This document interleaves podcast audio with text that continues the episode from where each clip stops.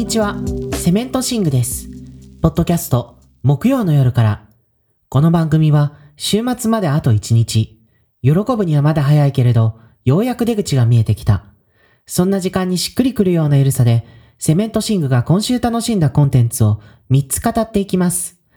気負わず気軽に生活の隙間に寄り添うような内容を目指す番組です。はい、えー、第23回始まりました。皆さんこの1週間いかがお過ごしでしたでしょうか？僕はですね、ちょっと今週いろいろ用事がありまして、あの、普段と比べると非常に忙しくなってしまってですね。なので、ちょっと今週の内容は、あの、短縮版ということで、作品を1本、そして今週の BL を1本、これでですね、行こうと思います。大変申し訳ありませんが、どうかご容赦ください。それではですね、あの、今週のお便りコーナーの方行こうと思います。ラジオネームちひろさんからのお便りです。こんばんは、こんばんは。ファイブデビルズ、私も大変楽しく見ました。セメントシングさんの紹介もとても興味深く、同時に少々落ち込みました。というのも、私は映画や本に触れてもいつも、なんか面白かったな、よくわからなかったな、などで終わってしまうことが多く、セメントシングさんのように深い考察をするまでに至らないためです。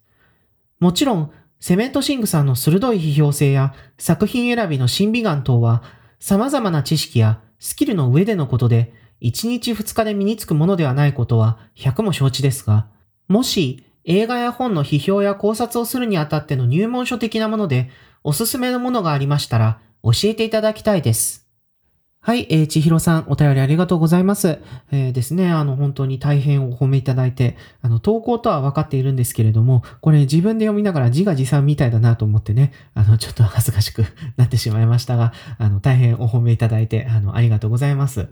あとですね、あの、少々落ち込まれたということなんですけれども、あの、本当にね、別にそういうことを思う必要はないと思うというか、あの、僕もですね、まあ、面白かったなとか、まあ、ど、どうなんだろうみたいなね、あの、気持ちで劇場を後にすることはよくあるんで、その中からですね、あの、特に気になったものを、あの、深掘りして、なんとか、あの、いろいろ感想をひねり出してるみたいな感じなんで、むしろですね、あの、その時その時感じたこととか、記憶に残ったシーンとかをですね、あの、自分の中で大切にするっていうのは、あの、もちろんね、批評や考察はいろんな人と分かち合うことができるので、あの、それはそれなりの楽しさっていうものがあるんですけれども、あの、最初に受けた印象とかね、あの、素朴な感想とかがですね、あの、それに劣っているというわけではないと思うのでですね、ぜひね、あの、ご自分の感じたことを大切になさってほしいなというふうに思います。で、あの、批評やね、考察のですね、あの、入門書なんですけれども、これはですね、本当にいろいろあるんですけど、その中でも、あの、最近読んだ中でですね、あの、すごく、あの、実践的だなと思ったのはですね、あの、ちくま新書から出ている、北村さえ先生の批評の教室、蝶のように読み、蜂のように書くという本ですね。この本はですね、あの、著者が批評をする上でのノウハウや考え方、いくつかの理論などをですね、非常に明快にわかりやすく解説していて、もうとにかくですね、そもそも批評って何をすればいいんだみたいなところからですね、あの、一つ一つ解説していってくれるので、あの、この本でですね、紹介されている、あの、手法を応用してですね、あの、一つね、あの、作品について分析してみると、あの、すごくね、力がつくんじゃないかなというふうに思います。これですね、あの、著者が、あの、指導学生と、あの、実際に批評をね、実践してみたね、例とか、あと読書案内もね、しっかりあるので、あの、すごくね、あの、学びを深めるのに役に立つ入門書だなと思いますので、お勧めしておきます。こういうのはですね、本当に何度もやってるとコツがつかめてくるものなんで、あの、ぜひぜひですね、あの、いろいろな作品をですね、あの、もし面白かったら分析してみてください。あの、特にですね、あの、自分がすごく好きで何度もね、あの、読んでて、あらすじとかも全部知ってるみたいなやつをね、あの、ここに紹介されているような理論を使って分析してみるとですね、あ、もしかしたらこの作品ってこういう側面があるのかもってね、気づいたりすることもね、多いと思うんで、本当にね、批評とか考察は楽しいゲームでもあるんで、あの、気楽にね、あの、やってみてほしいなというふうに思います。それでは、えー次のお便り行こうと思います。ラジオネーム、シャルルン三世さんからのお便りです。セメントシングさん、こんにちは。こんにちは。前回のファイブデビルズのお話、とても面白かったです。いつも感じるのは、セメントシングさんの語り口は、聞いていてワクワクがあります。セメントシングさんは今年の年末でワクワクしていることってありますか？はい、えー、シャルルン三世さんいつもお便りありがとうございます。えー、聞いていてね、ワクワクしていただけているということで大変嬉しく思います。えーとですね、僕が今年の年末でワクワクしていること、それはですね、あの、やっぱり紅白の実況ですね。僕ですね、あの、紅白を毎年年末にですね、インターネット上のお友達と一緒にですね、あの、ワイワイ騒ぎながら実況するっていうのがすごい楽しみで、あの、やっぱりですね、あの、紅白って、なんだかんだ言っても、あの、日本で一番大きい歌謡祭なんで、あの、文脈がね、あの、渋滞しているっていうか、あの、謎企画とか、謎の共演とか、あの、なんでこの人がこの曲を歌ってるのかとか、凄まじくゴージャスな、あの、中継企画とかがあったりして、あの、単純にですね、見てて、あの、奇才だなぁと思ってしまうというか、しっちゃかめっちゃかな感じがあって、すごくキャンプだと感じるんですね、僕は、これを。芸能というもののですね、あの滑稽さというか面白みが詰まっている感じがして、こんなことも人々が面白がって見るような芸になるのかっていうところがね、あるんですよね。紅白を見てると何度もそういうモーメントがあるんで。で、それをですね、あの、インターネット上のですね、あの、ファービラスのお友達と一緒にですね、あの、ワイワイちょっとひねくれた視点から楽しむっていうのが、本当にね、僕にとってほっこりできるというか、心が落ち着く時間なんですよね。もうね、あの、これがないと年を越せないなぁと思っております。あの、今年もね、頑張って実況して芸能というものをですね、あの、存分に楽しみ尽くそうと思っております。シャルルン三世さんの年末がですね、あの、楽しいものになることを、あの、願っております。それでは今日の一本目、行こうと思います。グリーンナイト。監督は、デビッド・ローリー。この作品はですね、アメリカの映画監督、デビッド・ローリーによる長編映画です。ローリーは、あの、テキサス州出身のですね、映画監督で、あの、今までにね、長編監督をいくつか監督しているんですけれども、日本に紹介されるようになったのはですね、あの、セインツ約束の果てっていう、あの、映画からで、そこからあの、ピートと秘密の友達、ゴーストストーリー、さらば愛しきアウトローなどがですね、あの、次々と日本でも紹介されまして、あの、日本でではですね、あの、蓮實重彦がですね、非常に彼のことを高く買ってですね、あの、その過程でですね、各所でね、あの、激賞するね、評をね、書いていたので、それでね、日本の映画ファンにも広く知られるような存在になったと、そういうようなね、監督です。で、あの、僕もですね、あの、デビッド・ローリーの映画は本当に全部すごく好きで、あの、セインツを見たときに、今時こんな、あの、絵作りをする監督がいるんだと思ってびっくりしたんですけど、とにかくね、あの、一つ一つのショットがものすごく強くて、それなのに、あの、なんていうかね、あの、ものすごいこだわりというか、俺はこういう形のこういう話ばっかり撮るんだみたいな、あの、固執する感じがないっていうか、一本ごとにですね、あの、ジャンルとかをガラッと変えたりしてきて、あの、ゴーストストーリーではファンタジー幻想文学、あの、ピートと秘密の友達では子供向けのファンタジー映画、それであの、さらば愛しきアウトローでは90分のタイトな犯罪映画っていうね、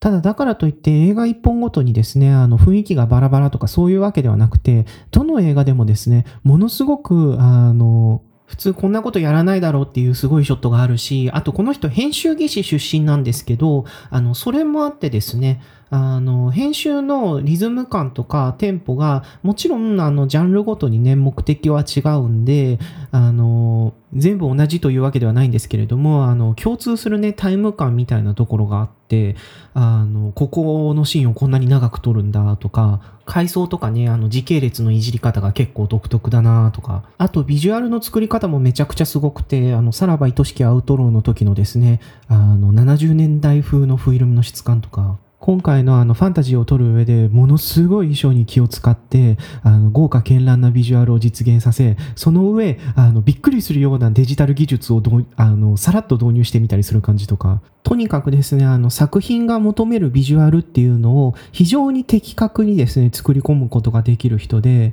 なんというかですね、撮影も編集も、そして美術も、とにかくですね、すべてがあの作品に対して正しいというかね、ツボを押さえてる感じがするんですよね。で、このね、毎回ツボを抑えられる監督っていうのは、やっぱり地味にすごくて、それぞれがね、あの、ロウリーよりすごいっていう監督はいるんですけれども、しかしね、あの、やっぱりね、あの、撮影をすごくすることに端的してしまったり、美術を作り込みすぎて映画としてはどうなのかみたいな感じになってしまったりね、あの、する人ってね、まあ、いると思うんですよ。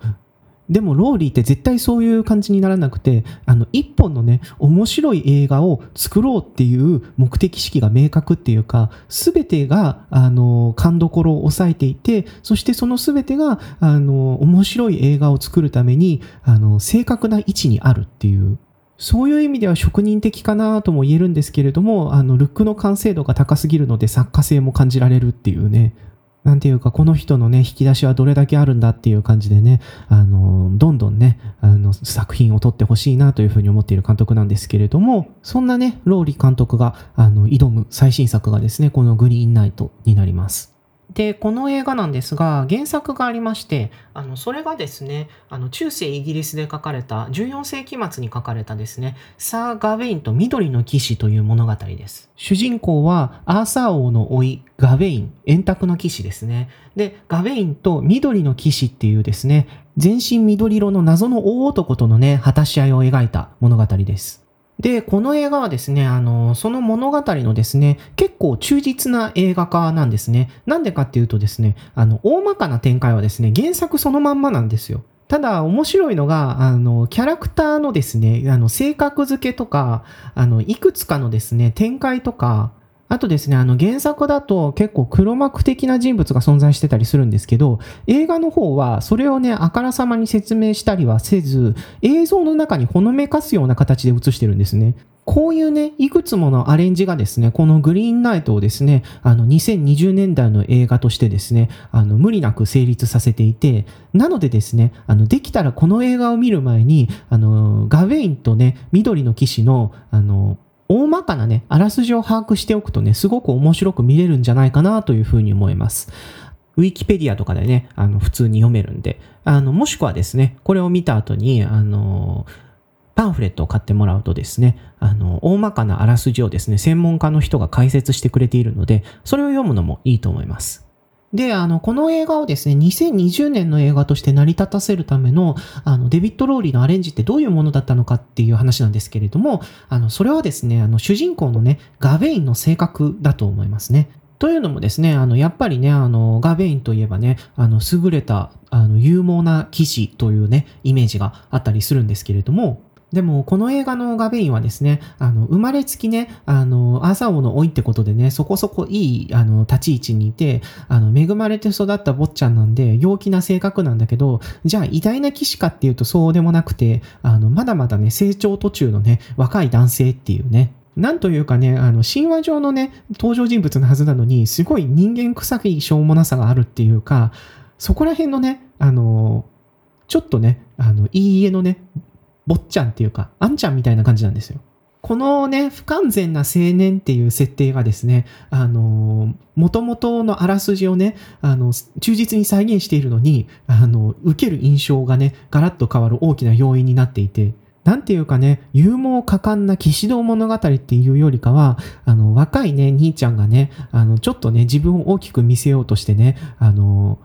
向こう水なことをね、しちゃうんですけれども、その結果がね、自分の手に負えなくなって、あの、自分でね、あの、責任を取らなきゃいけなくなるっていうね、なんかそういう話のようにね、見えてくるんですよ。人間としてのね、弱さというところが強調されているというか、ただ、あの、原作もですね、あの、ガベイン教がですね、あの、自分のね、弱さに、あの、気づかされたり、あの、ガベイン教のね、一種の成長物語になっていることは間違いないので、あの、原作の要素というのを、あの、監督が自分に引きつけて解釈して、青年の成長物語として、より現代的な形にアレンジしたとね、そう言えるんじゃないかなと思います。そしてね、このやんちゃ坊主なガベインをね、演じるのがね、デブ・パテルっていうのが本当に絶妙で、っていうのもね、やっぱりね、デブ・パテルは本当にいい役者なんですけれども、本当にね、なんていうか、いいやつっていうね、雰囲気がすごいあるんですよね。なんていうか、あの、絶対友達にいたら楽しいだろうな、みたいな、あの、人好きのする雰囲気があるっていうかね、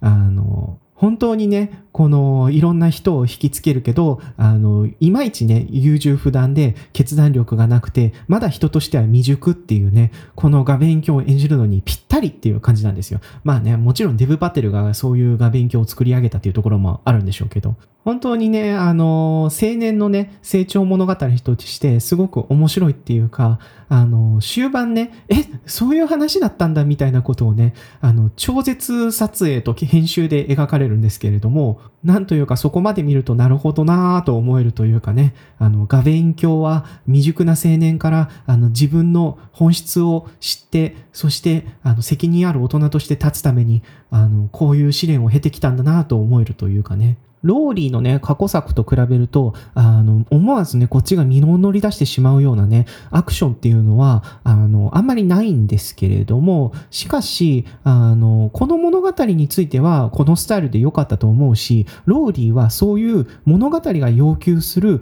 形式っていうものを、あの、きちんと持ってくることができる人なんで、この映画でもですね、こういう語りにして良かったっていうね、深い満足感が見終わった後にあるんですよね。だからね、もう本当に見てよかったなと思いましたし、この原作をね、こういうアレンジを加えることで、ここまでね、現代の映画として豊かな細胞を持ったあの仕上がりにすることができるんだなとね、本当に見てて、あの、感心しました。素晴らしく完成度の高い映画だなというふうに思います。もうね、あの、今公開中なんで、あの、ぜひぜひ皆さんね、これは劇場で見てください。画がね、ものすごくリッチなんですけれども、暗い場面も多いので、これは劇場の大画面で見た方がいいと思います。あと、本当に音楽も素晴らしい。ローリーのね、あの、長編デビュー作からずっと組んでるね、あの、ダニエル・ハートが今回も全編書いてるんですけれども、アンビエントとかドローンの影響を受けた、すごく不穏で浮遊感のあるサウンドトラックになっていて、これはね、もう本当に素晴らしかったです。これはぜひ劇場の音響で聞いてみてください。とにかくね、あの、大変高品質なファンタジー映画である、このグリーンナイト、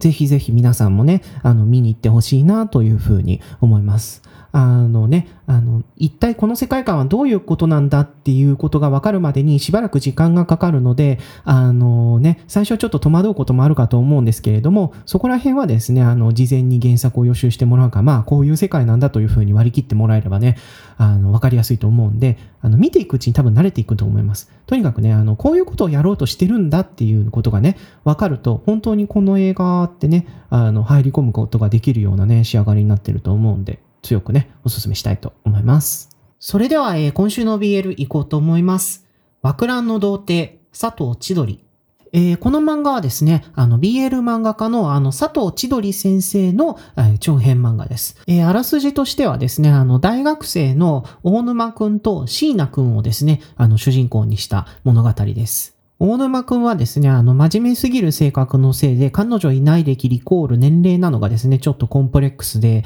で、あの、ひょんなことからですね、あの、ゼミが一生のみんなとですね、飲み会に行くことになるんですけれども、そこで大沼くんはですね、あの、人好きのする明るい男の子である椎名くんとですね、知り合うんですね。で、それで、あの、大沼くんは、あの、椎名くんにいろいろ、あの、優しくしてもらって、自分がなんか見た目チャラそうだからっていう理由で誤解していたことに気づき、あの、それを謝るんですけど、あの、椎名くんの方もですね、あの、そうなんだっていう感じで、その謝罪を受け入れてですね、で、それがきっかけで大沼くんと椎名くんは仲良くなるんですけれども、あの、椎名くんがですね、あの、ふとしたきっかけから、あの、男性と付き合ってるということをですね、あの、言ってきて、で、それで二人の関係が変わっていくっていうね、そういう内容なんですけれども、これですね、あの、僕読んだのは、あの、結構連日、あの、アマゾンのですね、あの、ボーイズラブ漫画ランキングみたいなところの上位に入ってて、で、あの、アンリミテッドでもあったので、あ、そうなんだと思って、あの、あんまりね、読んだことのない作家さんだったので、試しに読んでみようと思ったんですね。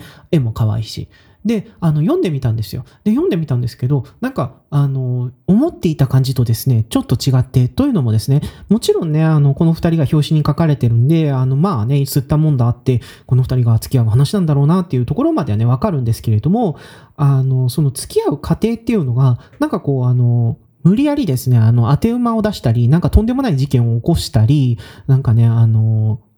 意外な展開でですね、あの、関係性をドーンって縮めるみたいな、そういう感じではね、なかったんですよね。むしろこの漫画が重きを置いているのは、そういうね、あの、劇的な展開で引っ張っていくというよりも、あの、二人がですね、あの、お互いに向き合って対話を繰り返しながら、ゆっくりと距離を縮めていく、あの、そういう過程をですね、あの、すごく重視していて、そこがね、結構意外でした。あとね、あの、結構新鮮に感じたのが、こういうね、あの、今時の男の子が、あの、相手のことを意識して、男性と付き合うと思ってなかったけど、あの、付き合うことにしたみたいな話ってね、あの、昔からね、結構あるんですよ。でもこの漫画は、なんか、あ、いいなと思ったのが、倫理観がね、結構今っぽいんですよね。例えばですね、あの、大沼くんはですね、あの、椎名がですね、男性と付き合ってるって言った時に、あの、驚いてしまうんですけれども、その驚いたことをですね、あの、身近に、あの、そういう人がいなかったから、いや、そういう人っていうのはそういう差別的な意味で言ったんじゃなくてみたいな感じで、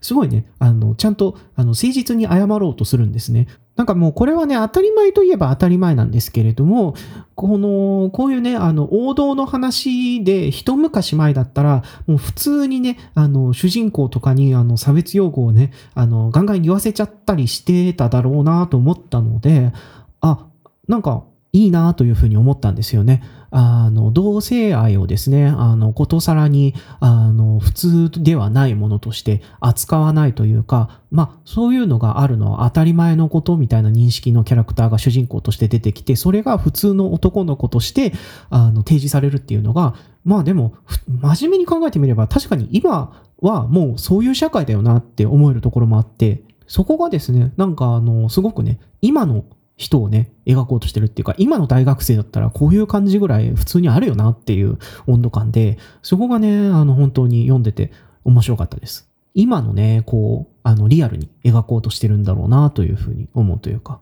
あとですね、これ読む前のちょっと懸念としてあったのが、タイトルがタイトルなんで、あの、主人公がですね、あの、他者との性交渉を持ったことがないことをですね、あの、ものすごく卑屈に思ったり、あの、それをいじられたり、そういうね、描写があるんじゃないかと思ってたんですよ。でも別にそんなことなくて、普通にあの作中の人物に早いのがいいとかじゃないし、あの、そのままでいいと思うよみたいな感じで突っ込まれるし、主人公もですね、あの、そういう体験がないことを一応気にしてはいるんですけれども、それをミソジニの方向に向けるんじゃなくて、なんか自分には問題があるんじゃないだろうか、